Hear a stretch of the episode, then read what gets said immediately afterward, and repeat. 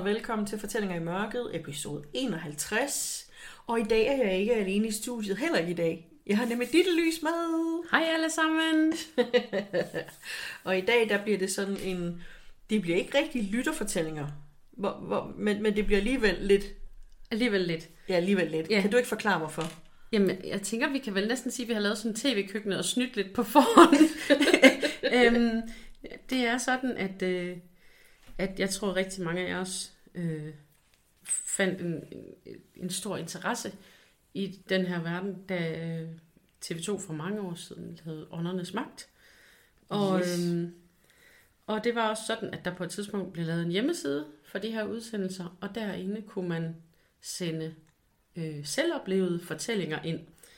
Øhm, og jeg var så nørdet, så jeg på et tidspunkt satte mig ned og printede en hel masse af de her fortællinger ud, uden egentlig at vide, hvad jeg skulle bruge dem til. Så nu har de ligget hjemme i mit skab og samlet støv i 20 år, eller noget i den stil.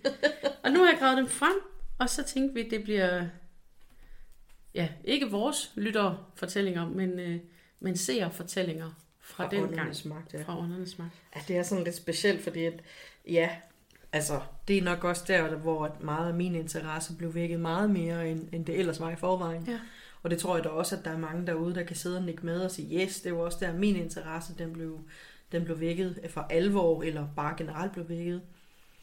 Og så, altså, ja, for mig der er åndernes magt, det er jo noget, jeg har siddet næsten sådan helt, øh, vil man sige, øh, ja, som, som ammen i kirken, ikke? Og skulle se det hver gang, ja. og ja, det var næsten helt religiøst, det var jeg på at Fuldt sige. med som din tv-serie, din, din friends. My friends. ja. Og jeg synes simpelthen, det var så spændende, og det var noget, jeg delte sammen med Kim, og vi synes, det var mega spændende at sidde og se, og, og sidde og diskutere, hvorvidt vi, vi troede på det eller ej. Og, ja. øh, så det har været meget, meget specielt i min verden, altså noget, som, som har betydet noget. Og øh, så var det lidt sjovt, at du siger, jeg har for øvrigt de her de fortællinger ja. inden for åndernes magt. Okay, ej fedt, det skal vi gøre. Så jeg var faktisk ret sikker på, at I vil værdsætte det lige så meget, som, øh, som vi gør. Ja. Jeg tror også, altså, det de udsendelser var med til at gøre, i hvert fald for mig, det var det der med, at det pludselig blev lovligt. Det lyder yeah. forkert. Men det der med, at så blev det okay at sige højt, Ja. Øh, Jeg tror på hvad man spøgelser. troede på, Ja. og hvad man havde oplevet. Øhm, så jeg tror, det var med til at, ja, at skabe noget mere åbenhed og noget mere rum for, Ja. øh, hvad der sådan foregik. Det er en gang oplevede. løgn. Så det kan være, at vi endda sådan lidt får, øh, får skubbet jer til at gå ind og se åndernes magt igen, når det kommer til stykket. Ja, jeg tror, jeg tror, nogle af dem kan findes på YouTube. Og i hvert fald så også, hvad hed de næste sæsoner, hvor de kommer til at hedde Underne vender tilbage. Ja. Der ligger i hvert fald nogle af dem på, Ja. på YouTube, ved jeg. Øhm, og så ligger der jo, øh, udsendelserne kørte også i Norge, ved jeg. Og ja. kørte i, altså, jeg tror noget med 20 sæsoner eller sådan noget, mange, mange år. Hold da op. Og rigtig mange af de norske ligger på YouTube, ved jeg, man ja. kan finde dem. Så hvis man, hvis man er sådan lidt, lidt skarp i ørerne, så kan man godt følge med i Ja. de norske udsendelser. Ej, man skal nok være lidt skarp i ørerne, fordi det kan godt være lidt svært at forstå en gang imellem. så, Men øh, det er lidt nemmere end øh, tysk, øh, ja. Eller tyrkisk, eller whatever. så, nu røg vi lige ud af en tangent her, Ja. men når vi nu er ved det, så kunne jeg nok, eller kan egentlig bedre lide den norske udgave, fordi jeg synes, den danske havde lidt en tendens til at gøre det meget dramatisk og meget ja. uhyggeligt, og nogle vilde effekter på og sådan noget. Og der er de norske altså sådan mere Nede på jorden. Mere, mere nede på jorden, og Ja. sådan helt, helt rolig omkring det. Det kan vi Øh, godt lide. Det, det kan jeg jo rigtig godt lide, at det ikke bliver gjort til det her, Ja. at det næsten er en halv gyserfilm. Øhm, Altså, det er jo også det, jeg så godt kan lide ved ånd, eller hvad det hedder. Er der nogen, fordi at vi er sådan helt nede på jorden, og øh, vi har sådan et par knejder, der render rundt og skriger som par tøser. Ja. og jeg synes faktisk, det er skide hyggeligt. Ja. Så det kan jeg godt lide. Og der er også, apropos, virkelig, virkelig træt af, at, øh, at podcasten ikke er fortsat. Jeg synes, det var ja. Mega fedt at sidde og lytte til. det var rigtig hyggeligt. Ja. Men Så- øv, øv, øv. Men i det mindste, så kan man se dem. Ja. Stadigvæk. Men øh, har der, er der sket noget for dig her for nyligt? Øh, der har været lidt puslerier, øh, og så, øh, så har det, det jo mere at få sat gang i nogle energier, når vi to vi, øh, er sammen, eller når vi får planlagt, at vi skal være sammen. Ja. Så, øh, så der, blev, øh, der blev væltet lidt med nogle ting ude på, øh, ja, ude på vores badeværelse i nat og i, i morges. Så, øh, men men Ja. det er bare på den der måde, at Nå, nu er der gang i energierne, der er nogen, der gerne lige vil Ja. have noget opmærksomhed. Øh, og, og, og Dorte og Lille Lys skal noget sammen. Juhu! Yay! Jeg kunne ikke sove. Faldt fald, fald først i, se- i søvn klokken 3.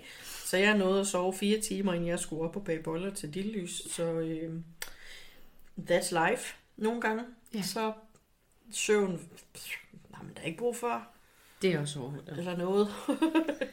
Så øh, Der var simpelthen bare sådan en, en, en energi, der blev ved med at køre. Ja.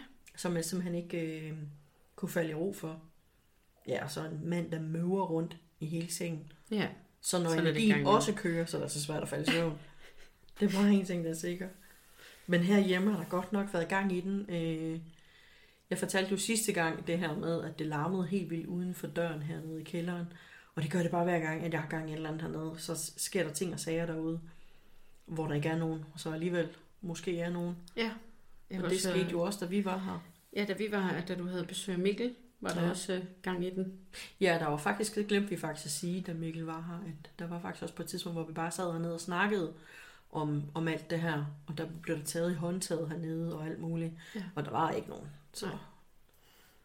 Og så sidder Kim og jeg op ovenpå og har spist aftensmad. Det er, vi har spist lidt sen aftensmad, så klokken var faktisk gået hen og blev halv ni, ni. Og vi havde to katte, der, der sad og tede sig lidt sjovt, så vi havde siddet og koncentreret os om dem, fordi de tikkede helt af helvede til. Øh, mega træls. Men de sidder begge to over, på, over ved ovnen ved den ene side, og så over på den anden side, der er vinduerne ud til haven. Og lige pludselig så over fra vinduespartiet, der kan vi høre lidt ligesom en arg hund, der knurrer af os. Og Kim og jeg kigger op på hinanden og sådan lidt, okay, hvad, hvad var lige det? Det var lidt mærkeligt. Ja. Vi kigger over, der sidder begge katte. Vi har lige lukket den mindste af dem ud, så vi vidste, hun var ikke nogen steder. Og der var altså ikke nogen af vores katte, der kan lave den lyd. Nej. Det lød virkelig som sådan de der kæmpe store hunde, der bare sådan... Ja. Og, ja, Kim hørte det i hvert fald også, fordi... Og det kommer indenfra, skal lige sige. Det er jo ikke sådan, at Det var der har været udefra, ude, og det uden for vinduet eller noget. Det var og ikke jo også metallisk, Så- eller... Det lød vidderligt som sådan en stor, vred hund, Ja. som man ikke skulle komme i nærheden af. Så, men øh, Så der, der er sker lidt ting og sager. Men det er jo med det samme, man kommer i gang med at, at lave noget og snakke om noget, og så har man energi, og så bliver det lige givet lidt hister her, og så sker der ting og sager. Øhm, ja. Men øh, nu har vi da ævlet og bævlet. Jeg synes da, I skal have nogle historier. skal vi høre nogle gode historier? Ja. Ja. Og og og gummiklokke, hvem skal starte? Jamen, øh, så kører jeg. Du kører. Så kører jeg derudad. Så kører bussen. Ja. Øhm, det her det er en fortælling øh, fra Erik, som øh, bor i Frederikshavn. Og han fortæller her, oplevelserne begyndte cirka tre måneder efter parret var flyttet ind i huset. Øh, mens de går rundt og hygger sig i stuen, så sker der pludselig noget, som får dem til at spære øjnene op. Den ledning, som går fra telefonen til telefonrøret, bliver pludselig løftet op i luften. Og telefonen, det er en fastnet-telefon. Hvis I kan huske sådan Hvis, en. hvis I husker den slags, den står på en, øh, en højtaler i stuen, og ledningen, den hænger jo som en normal ledning ned langs siden, og den bliver pludselig løftet op, så den står lige ude i luften. Og lige så pludselig, som den er blevet løftet, bliver den sluppet igen og falder ned med et dask. Parret ser på hinanden med meget forundrede øjne, og Erik kan huske, at han kan mærke, at der simpelthen er sved, der løber ned langs ryggraden på ham, og han bliver helt, helt kold. Erik og hans kone snakker selvfølgelig om oplevelsen, som ryster dem en del. De ved ikke, hvad de skal gøre ved det. Så øh, de øh, sørger først og fremmest for at gøre lidt mere ud af deres aftenbøn. Det er det eneste, de kan finde på. Øh, efter et lille stykke tid sker der igen noget, som de ikke kan forklare. Denne gang står de sammen inde i soveværelset og er ved at lægge vasketøj på plads. Og pludselig så bliver lyset slukket, og der bliver fuldstændig mørkt i rummet. Og Erik kan huske, at han får et chok og råber, kan du så få tændt det lys igen? Selvom han udmærket ved, at der ikke står nogen over ved kontakten, da lyset bliver slukket. Han går over og tænder lyset igen, og lyset fungerer upåklageligt. Og nu er der i hvert fald ikke nogen, der er i tvivl om, at familien har ubudne gæster. I den kommende tid oplever parret jævnligt, at de hører skridt gå igennem stuen, andre menneskeskabte lyde, ligesom, øh, selvom huset er tomt. Og en dag ser Eriks kone noget, som giver familien en idé om, hvem i hvert fald en af de ubudne gæster er. Hun står i soveværelset, da hun pludselig ser skikkelsen af en mand, der ser ud som om han er fra cirka 20'erne. Han er iklædt arbejderkasket, mørke bukser og seler, og han står bare og ser på parret uden at sige noget. Han ser ikke på nogen måde uvenlig ud. Eriks kone bliver forskrækket og råber, at han skal forsvinde, og inden Erik, som også er i stoveværelset, når at vende sig om, så er manden forsvundet. Erik har altid været kristen, og han begynder nu at bede til Gud om at få spøgelserne til at forsvinde, ligesom han selv beder dem om at gå i Jesu navn. Men der er stadigvæk forstyrrelser. En dag er der en håndværker, som er ved at lave et vindue i køkkenet. Øhm, og øh, da han er færdig, står han op på køkkenbordet og støvsuger efter sig. Erik står i stuen og kigger ind i køkkenet, mens han småsluder med håndværkeren. Pludselig går støvsugeren ud.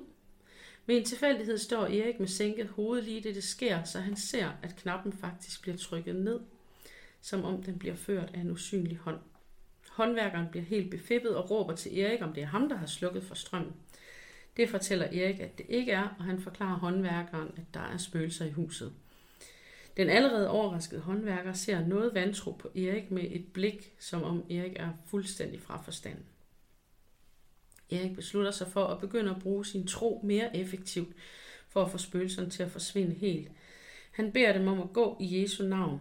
Han forklarer i dag, at han faktisk stod og råbte, at vi vil have fred. Det er ligesom om, der er en kamp i huset. Erik sætter sig op imod de genstridige ånder, som ikke vil give slip. Og selvom, øh, selvom Erik beskytter sig med det stærkeste, han har, nemlig sin tro. Men i dag har Erik en oplevelse, der fuldstændig ændrer stemningen i huset. Han ligger i sin seng og slapper af. Han småslummer og befinder sig et sted mellem vågen og drøm, og her får han et syn. Han ser sig selv kalde på Gud og bede ham om hjælp. Og så ser han Satan.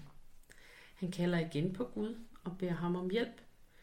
Og i det han gør det, så forsvinder Satan. Og siden den oplevelse, så har Erik ikke oplevet noget i huset. Han mener selv, at han ved hjælp af sin stærke tro på Gud var i stand til at gennemføre en udfrielse af sit eget hus. Hans oplevelse er, har naturligvis stadfæstet både Erik og hans kone i deres tro. Ja. Ja. Men det er der jo nogen, der bruger øh, deres tro. Ja. Men det gør vi vel egentlig også på en eller anden måde jo, i, i det, at vi er spirituelle. Der er jo også noget med vores tro, vi bruger der. Jamen, det må man sige. Altså, vi bruger jo ja, troen på engle og guider, og troen på det gode, og beder ja. Ja. om at blive beskyttet, ikke? Øhm, som vi også gør. Ja, bare så sent som nu her, ikke? Også hvor vi Ja. laver udsendelsen, hvor du også beder om, at vi bliver beskyttet og passet på. Øh, og at vi ikke får noget ondt, hverken med os eller med dem, der sidder og lytter til os. Ja, nemlig. Øhm, altså, og samtidig så har jeg det meget dobbelt med den her historie, fordi jeg, øh, jeg har kæmpe respekt for folks tro, og, og for mig må man tro på lige det, man vil. Mm. Øhm, men jeg har det svært med, når man involverer sig noget som satan, eller man eller det lidt kan komme til at lyde som om, at, at alt åndeligt kommer fra et ondt sted, eller kommer fra satan. Det har jeg, Ja, det er svært djævle ved. det hele. Det bliver meget amerikansk. Ja, Ja. Det, den, den side har jeg, har jeg faktisk lidt svært ved. Øh, fordi ellers har jeg jo kæmpe respekt for, at man, ja, at man selv får bedt og får gjort noget, der gør, at man faktisk føler, at man får fred i sit hus. Ja. Det er jo fantastisk. Øh, men ja, jeg, jeg, har det, jeg har det lidt svært med, når det bliver gjort til noget ondt, fordi at jeg jo i hvert fald føler, at har oplevet så mange gange over så mange år, at ja. det i bund og grund er noget godt. altså, Jamen, det er jo folk, det er jo- og, og hvis det kan føles som om, at det er ondt, så i hvert fald når jeg har oplevet det, så er det jo ikke ondt, selvom det godt kan føles ubehageligt, men mere frustration af, hallo, lyt nu til mig. Ja, At det er frustration for, hvad de skal gøre, fordi de befinder sig faktisk i en situation, de ikke selv kan komme ud af. ja, De kan ikke komme derfra, de ved ikke, hvad de skal gøre. Øh, de har brug for en, der kan guide dem til at komme videre. Og altså som, som klaverjant har jeg jo virkelig ondt af dem nogle gange, fordi det er skide sundt for dem, at de står i den situation. Ja. Og man føler sådan stor, øh, ikke, måske ikke medlidenhed, men, men medfølelse med dem, ikke også? Altså, Ja. Så det her med, altså jeg har det virkelig svært ved folk, der siger, uh, det er dæmoner, det er dæmoner, det er dæmoner, det hele. Ja det, det, Det, det, det har jeg det virkelig svært ved, fordi jeg har endnu ikke mødt noget som helst, der minder om en dæmon. nej, Jeg har ikke mødt noget, hvor jeg sådan synes, at det er dæmonisk. Jeg har mødt mørke skygger, jeg har mødt noget, der føles tungt, ja, noget, som føles truende, noget, der har sådan en, en fornemmelse af, puha, det her det er ikke rart. Men det har aldrig nogensinde givet mig en følelse af, at der er noget dæmonisk. nej. Altså, jeg ville jo heller ikke kunne sige det, for jeg har ikke noget at Nej, nej, nej, sammenligne nej, men med. ikke- Men altså, det ved jeg, jeg Undskyld. Jeg får bare generelt, du ved, ligesom den her med, når folk de lyver for en. Så får jeg en fornemmelse øh, i min mave og i mit hoved. Og når folk de siger dæmoner, så får jeg den samme følelse i maven og i hovedet. Ja. Den her følelse af, mm, det er ikke rigtigt det her. Øh, og åbenbart så har de jo super mange dæmoner i USA. Ja, det, det, det, Jeg, jeg, jeg kan godt nogle gange, for mig kan en, jeg, jeg har nogle podcast, jeg hører, som er amerikanske, og synes, de er fantastisk gode. Men hver eneste gang, jeg sådan hører det der, it was de- demonic, så Ja. bliver jeg sådan lidt, ah, ah, var det nu også det? ja, men det, fordi det, for mig bliver det også bare så ekstremt, og så... Øh, Det ja, det dramatisk. Bliver lidt, ja, og, det bliver lidt dramatisk og lidt langt ude, og Ja. jeg bare tænker, ja, men i bund og grund, så, så dem jeg jo har oplevet, og det er der blevet til nogle stykker over årene, det må man sige, så er det jo, altså, ikke dæmoner, ånder, Ja, at så, ikke dæmoner. Så, så er de jo, altså lige så, det er jo lige så bredspektret som mennesker er, ikke? Ja. Og man kan sige, langt de fleste mennesker er jo også i bund og grund gode og har gode intentioner. Og ja, så kan der jo godt være nogen indimellem, som er nogle virkelig ubehagelige typer, eller som, Yes. som opfører sig øh, ret uhensigtsmæssigt. Øhm, men, men, men det er jo de færreste. Øh, og, og, og, og mennesker i live kan jo også opføre sig nederdrægtigt ondskabsfuldt, ikke? Ja, og det gør dem jo ikke til dæmoner. Nej, Det, det, det gør dem bare til måske et sygt sind, ja. eller øh, noget opvækst, som har ødelagt dem. Altså, Ja. det er jo ikke dæmonisk i mine øjne på nogen som helst måde. Det er jo ikke satan, der har gået og holdt i hånden Nej, og hjulpet dem med at gøre de klamme ting. Det er jo livet. Det, det, det, er i hvert fald, det er i hvert fald den opfattelse, vi har. Ja. Øh, Det er vores opfattelse, og Ja. I kan selvfølgelig have en helt anden opfattelse derude. Det skal I have lov til at have. Ja. Og hvis I gerne vil give os besøg med, så skal I jo være venlige. Altså, I skal være mere end velkommen til at skrive og sige, hvad I synes. Og der bliver jo også lagt noget op på... Øh, inde på siden, og man må også gerne lægge en tråd op inde i gruppen. Det skal I være velkommen til. Øh, hvis I ikke har de samme meninger, eller hvis I har de samme meninger, eller bare, som sagt, bare gerne vil sige noget. Ja. om det. I skal være velkommen. Nu har vi ævlet og bævlet, og nu skal vi have en historie. Det skal vi. Øh, det her, det er Karsten fra København. Historien udspiller sig, mens Karsten er 22 år gammel i 1948. Det er lige efter krigen, og Karsten er i marinen. Denne aften er hans opgave at patruljere, og sammen med en kammerat skal han gå en rute på flådestationen på Holmen i København. På deres tur skal de rundt og dreje en nøgle om ved forskellige poster, så man kan se, at de har været der. En fuldstændig almindelig patruljering.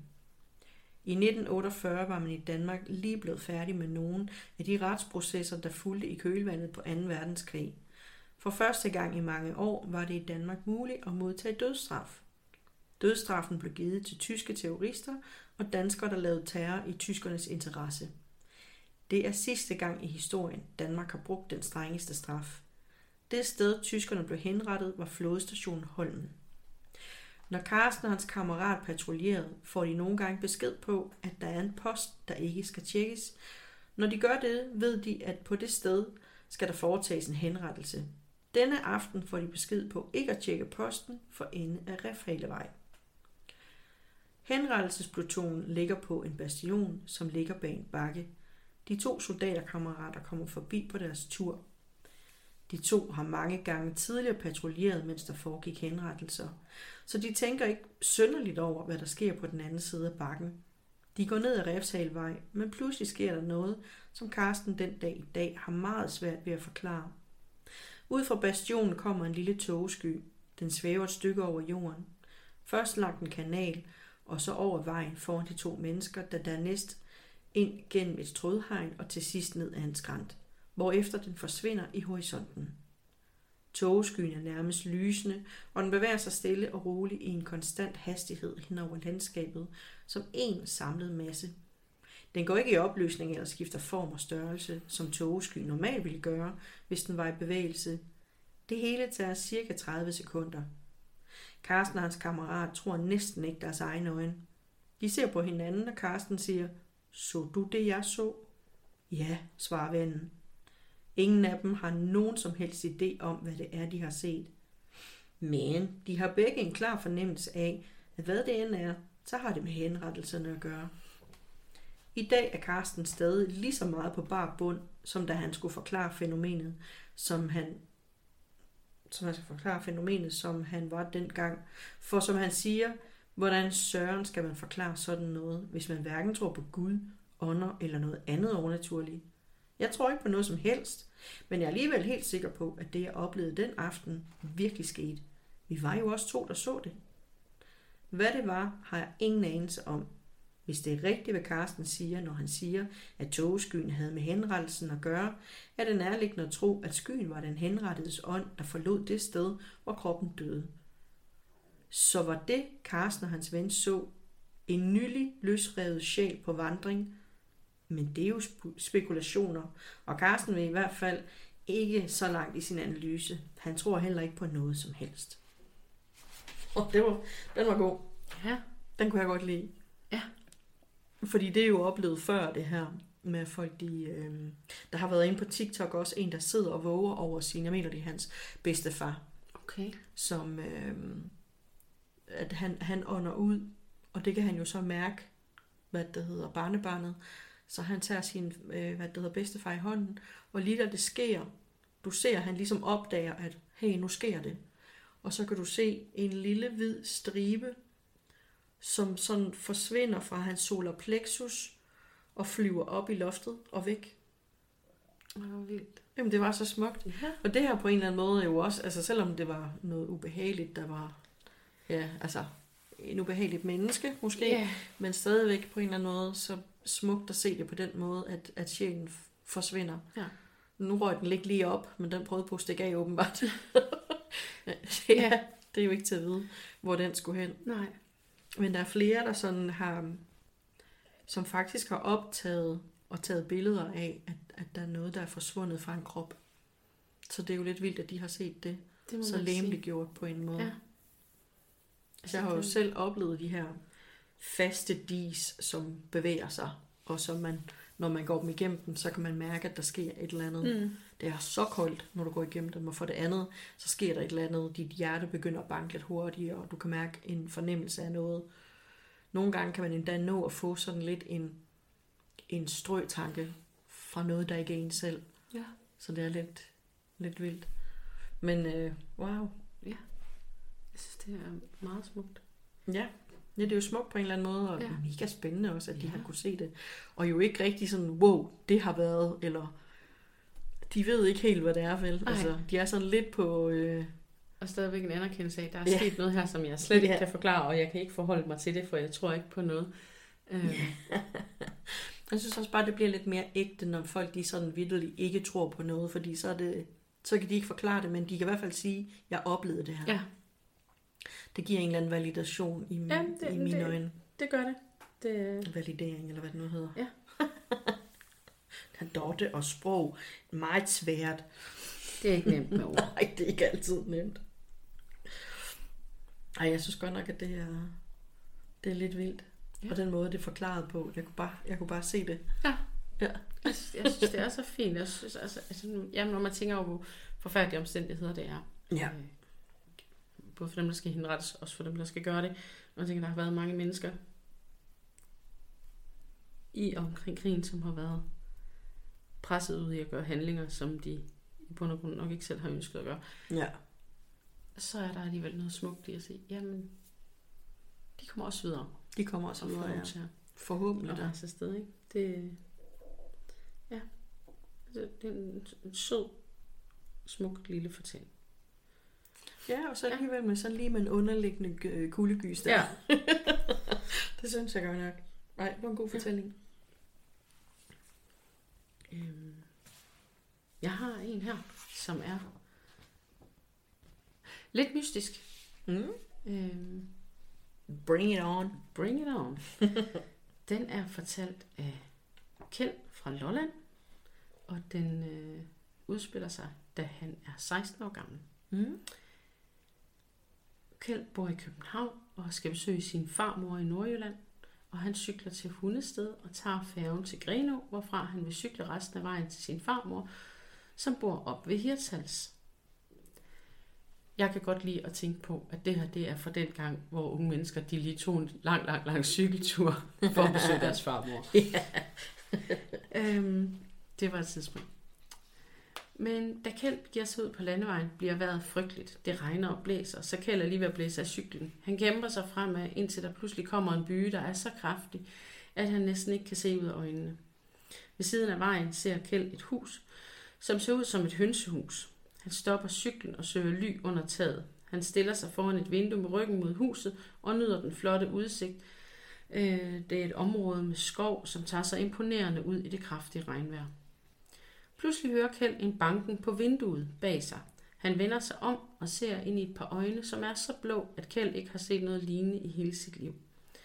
Manden med øjnene har et stort skæg, langt hår og er iklædt gammel, en gammel slidt herrehat. Han løfter hånden og kalder Kjeld ind til sig med en krum pegefinger. Kjeld går ind i huset, og det han troede var et hønsehus viser sig at være noget, der minder om en meget lille bolig. Inden for døren står en seng, midt i rummet et bord med et par stole, og på væggen hænger nogle smukke tegninger af tropiske fugle. Billederne er indrammet af imponerende rammer, lavet af træsnit, altså såkaldt kavskær-rammer. Øhm, og der, hvor rammerne sådan er skåret meget detaljeret og fint ud. Øh, Ja, jeg har faktisk sådan en kiste, der står lige dernede. Ja. Og så har jeg faktisk sådan en, hvor jeg har min, øh, min krystaller i, som er sådan en, ligner et fad. Ja. Der skåret ud på samme måde. Det er ret flot. Ja. Så det var en kavskære. Øh, på bordet står der et rugbrød, noget smørfedt og en spejepølse. Kjeld bliver budt på mad, mens han sidder og taler med manden.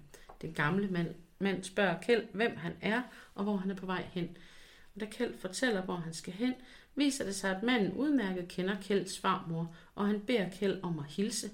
Han siger til Kjeld, at han bare skal spørge hende, om hun kan huske Budolfi. Det er nemlig det, den gamle mand hedder.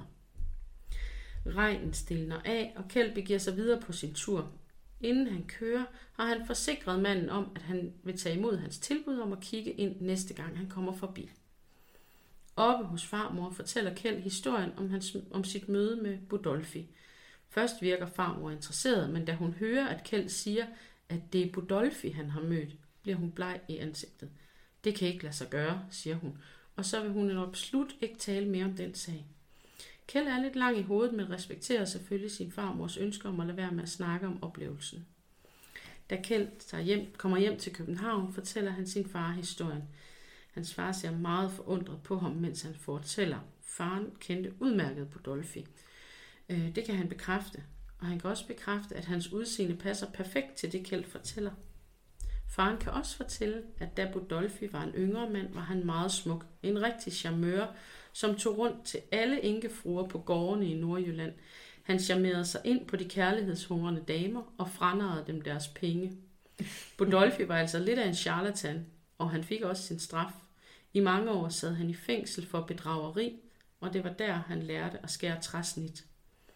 Disse karvskær kendetegnede i eftertiden Budolfi, ligesom de mange knuste hjerter, der fulgte i hans spor. Budolfis bror var i øvrigt en kendt kunstner, der emigrerede til USA, og han tegnede billeder af tropiske fugle, altså de motiver, ligesom dem Kjeld havde set i huset. Det eneste, der virkelig undrer Kjelds far, er, at Budolfi har været død i rigtig mange år, og derfor umuligt kan have vist sig for Kjeld på en våd, kold regnværsdag. Og Kjeld kan på ingen måde få sin oplevelse ud af hovedet. Der går to år, før Kjeld har lejlighed til at besøge stedet igen. Han er nu 18 år gammel og har fået kørekort til motorcykel. Han tager turen tilbage til stedet for at få opklaret mysteriet. Men da han ankommer, er der slet ikke noget hus. Han kører frem og tilbage, men der er ikke noget at se. Til gengæld er der et gult hus lidt længere op ad vejen. Kjeld beslutter sig for at køre op og spørge dem, der bor i huset, om de kender noget til det lille hus, som han har besøgt to år tidligere. Da Kjeld stiller sit spørgsmål, er det eneste svar, han får, at der aldrig har ligget noget hus. Og da Kjeld fortæller sin historie, ser husejeren på ham, som om han er blevet sindssyg. Kjeld må køre hjem igen med uforrettet sag, og mysteriet øh, er snarere blevet større end mindre. I dag er det over 30 år siden, og Kjeld ved stadig ikke, hvad der skete den dag. Han har været tilbage forbi stedet mange gange siden, og hver gang han kommer derhen, kigger han en ekstra gang, om der alligevel ikke skulle være et lille hus. Det er der aldrig. Og så tænker han i sit stille sind, kan jeg vide, hvad det egentlig var for noget mystisk noget, jeg oplevede lige her. Ja, det kan da godt forstå. Wow. Jeg synes, det er så vild en historie. Tænk at have været inde og besøge et menneske, og spist mad og snakket med ham, Ja, og været der i så helt lang din tid. farmor og Ja. alt muligt, og, og så var der ikke nogen. Og så har der ikke været nogen. Nej, det er jo så vildt. Altså, det er så vild en historie. Det er jo slet ikke til at forstå, og, og alligevel så har han jo haft den her oplevelse, Ja. og har jo ikke på nogen som helst måde, kan man jo høre, øhm, måske, altså han, det virker ikke som om, han har tænkt, at han sådan øhm, har sovet eller et eller andet vel. Altså, han har jo stået af den her cykel og Ja. gået i, altså, gået i, i læ og ja. oplevet alle de her ting. Det er jo ikke sådan, at han så siger bagefter, vågnede jeg op og så bla bla. Nej. Har Altså- været der og spist mad og snakket og lavet en aftale om, Og at, kunne øh, se billederne Ja. ja. og de der skæringer. Og, Ja. og jeg kommer forbi en anden god gang. ja. Jeg synes, det er så vild en historie. Ej, og den er, den er mega sød. Den er vildt sød. Den er jo mega sød. Jeg, jeg, jeg, vil, jeg vil så gerne møde Kjeld. Jeg vil så gerne høre ham selv Ja. fortælle det. Har tusind spørgsmål. Tusind spørgsmål. Og jeg kunne heller ikke lade være med at grine lidt dengang, at, at der sådan øh, blev fortalt om Budolfo, fordi at, han lød bare lidt hyggelig. Han ikke? lyder rigtig hyggelig. Selvom Ja. han er sådan en charlatan, der, der, der, Ja, der har der stjæler penge fra, og ja, fra sidder de rige enker. Ja, ham vil man da gerne have mødt. Så Han lidt Robin. Hood-agtig, ikke? Ja. Altså. Han lyder festlig. Så Ja, ej, hvor sjovt. Det var en sød historie. det synes jeg også. Hvis, hvis nogen derude nu kender Bodolfi, eller har hørt om Ja. Bodolfi, så Ej, please. vil vi skriv. meget gerne høre fra jer. Vi vil gerne vide mere om Bodolfi. Helt vildt. Jeg Ja. synes, det er, det er så hyggeligt på en eller anden måde. Nå, nu skal vi have en historie fra Birgitte fra Helsingør. Nogle mennesker oplever at blive meget kraftigt forstyrret af ånder. Det gjorde Birgitte fra Helsingør og hendes kollegaer, da der havede en ånd på deres arbejde, som havde et almindeligt stort kontaktbehov. Ualmindeligt stort kontaktbehov. Dem kender vi godt. Ja. Birgittes oplevelser sker i årene 1985 til 1990, hvor hun arbejder som rengøringsassistent i en institution, som i folkemunde kaldes Det Hvide Villa. Øh, Det starter mest som en fornemmelse. Birgitte og flere kollegaer føler, at der er nogen, der holder øje med dem, mens de gør rent. De oplever også en mærkelig elektrisk fornemmelse. Det føles som om alt strider på en, forklarer Birgitte. De mystiske fornemmelser dukker især op, når de går rent i institutionens første sal efter kl. 20 om aftenen. En aften, hvor Birgitte er på arbejde, oplever hun, at en moppe, som hun har stillet, så den læner sig op ad en dør og en væg, vælter med et ordentligt brag. Moppen er vel og mærke placeret sådan, at det er meget usandsynligt, at den kan vælte af sig selv. Birgitte har også flere gange oplevet, at alt lys i hele huset forsvinder, mens hun gør rent. Når hun er gået ned for at tænde lyset, har det været umuligt. Men når elektrikeren næste dag er kommet for at reparere lyset, så har han ikke kunne finde nogen fejl. Og lyset har fungeret upåklageligt. Det er så typisk. Ja. Det er så Så typisk. helt klassisk. Ja. Det er den slags ting, der gør, at Birgitte stort set altid er en lille smule nervøs, når hun går på arbejde. Hver dag tænker hun, Kan vide, om vi oplever noget i dag, eller om der er ro på. Når hun er på arbejde, er hun ofte nødt til at tale højt med sig selv for at dæmpe sin angst. Been there, done that. hun sørger altid for, at arbejde på første sal bliver overstået så hurtigt som muligt. Det er ikke kun Begitte, der oplever ting i huset. Flere af hendes kollegaer oplever det samme. For at gøre noget ved de ubehagelige oplevelser, beslutter de sig for at fortælle en tilsynsassistent om problemerne. Tilsynsassistenten tager dem alvorligt og går med over i villaen for at se, om hun kan gøre noget for at hjælpe rengøringsholdet af med problemerne. Hun beslutter sig for at gå op på første sal sammen med Begitte, men da de kommer til trappen, er det som om, at der rejser sig en usynlig mur for de to kvinder. Det er simpelthen umuligt at komme op ad trappen, når de prøver, for de gåsehud over hele kroppen, og de kan ikke få luft.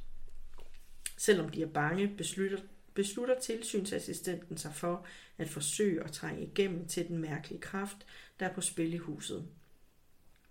Hun har hørt et sted, at det er en god idé at tale direkte til de afdøde, hvis man oplever forstyrrelser. Og tilsynsassistenten præsenterer sig for det usynlige væsen og fortæller, hvorfor hun er kommet. Umiddelbart efter er det som om, at den usynlige mor forsvinder. Både Begitte og tilsynsassistenten oplever den samme følelse af, at noget letter. Begitte er alligevel ikke helt lun på ideen om at skal gå op på første sal, men tilsynsassistenten tager mod til sig og går med forsigtige trin op ad trappen. Ovenpå bliver hun ved med at tale til ånden. Sikke et dejligt hjem, du har, og det var pænt af dig at lukke mig op, siger hun.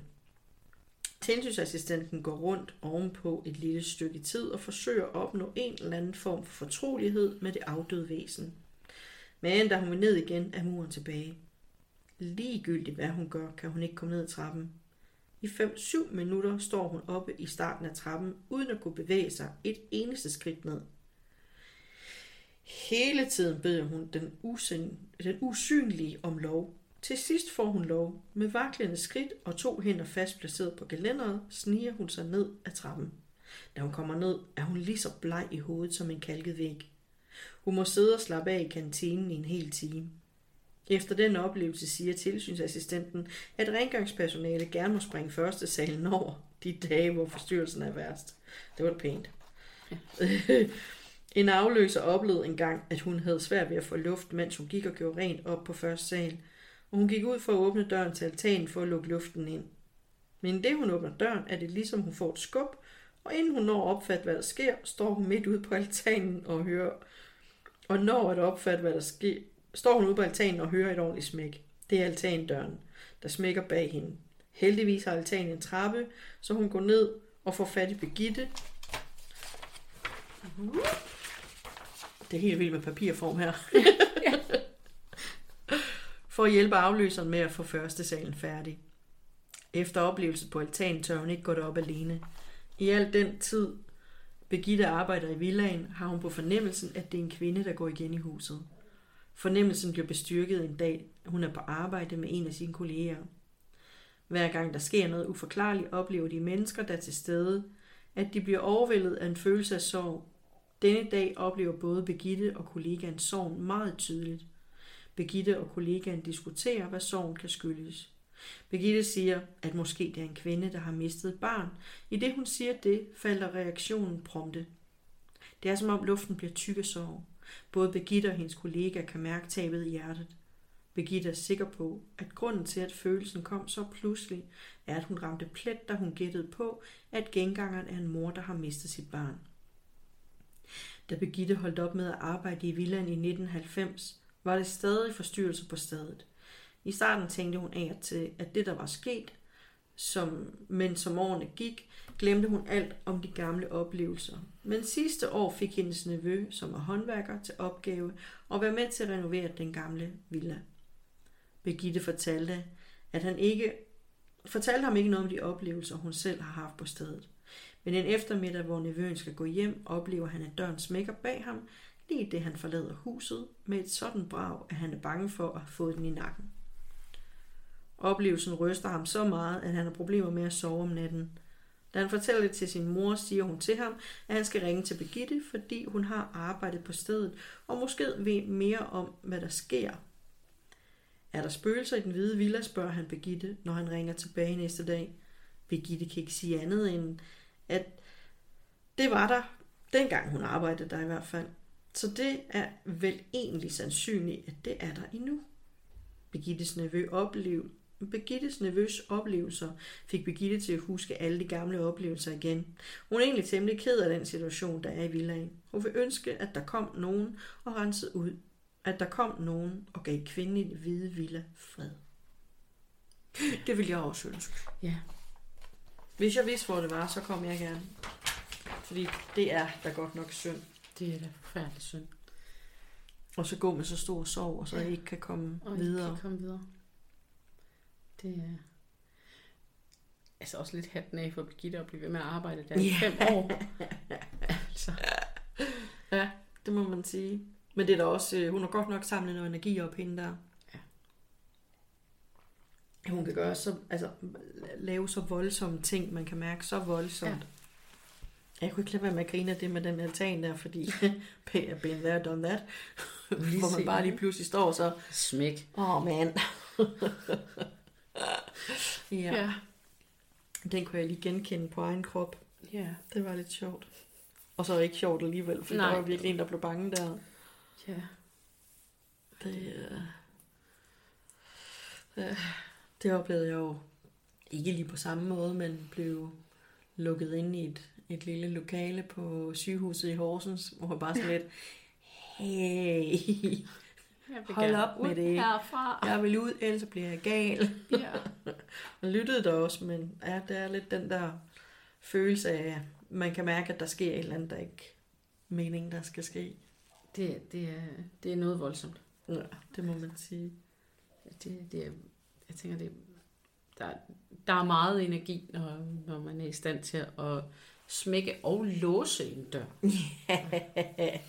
det må man nok Så. sige. Ja. Ja. Det var en fin historie. Og, og meget, meget, meget klassisk Meget klassisk. hjemsøgt. Ja, det må man sige. Ja. Så, ja. men ja, jeg vil håbe, håbe nogen har været forbi siden Og give hende Og fred, give ja. hende noget det må man godt nok håbe. det stakkels, stakkels. Det er godt nok synd. Ja,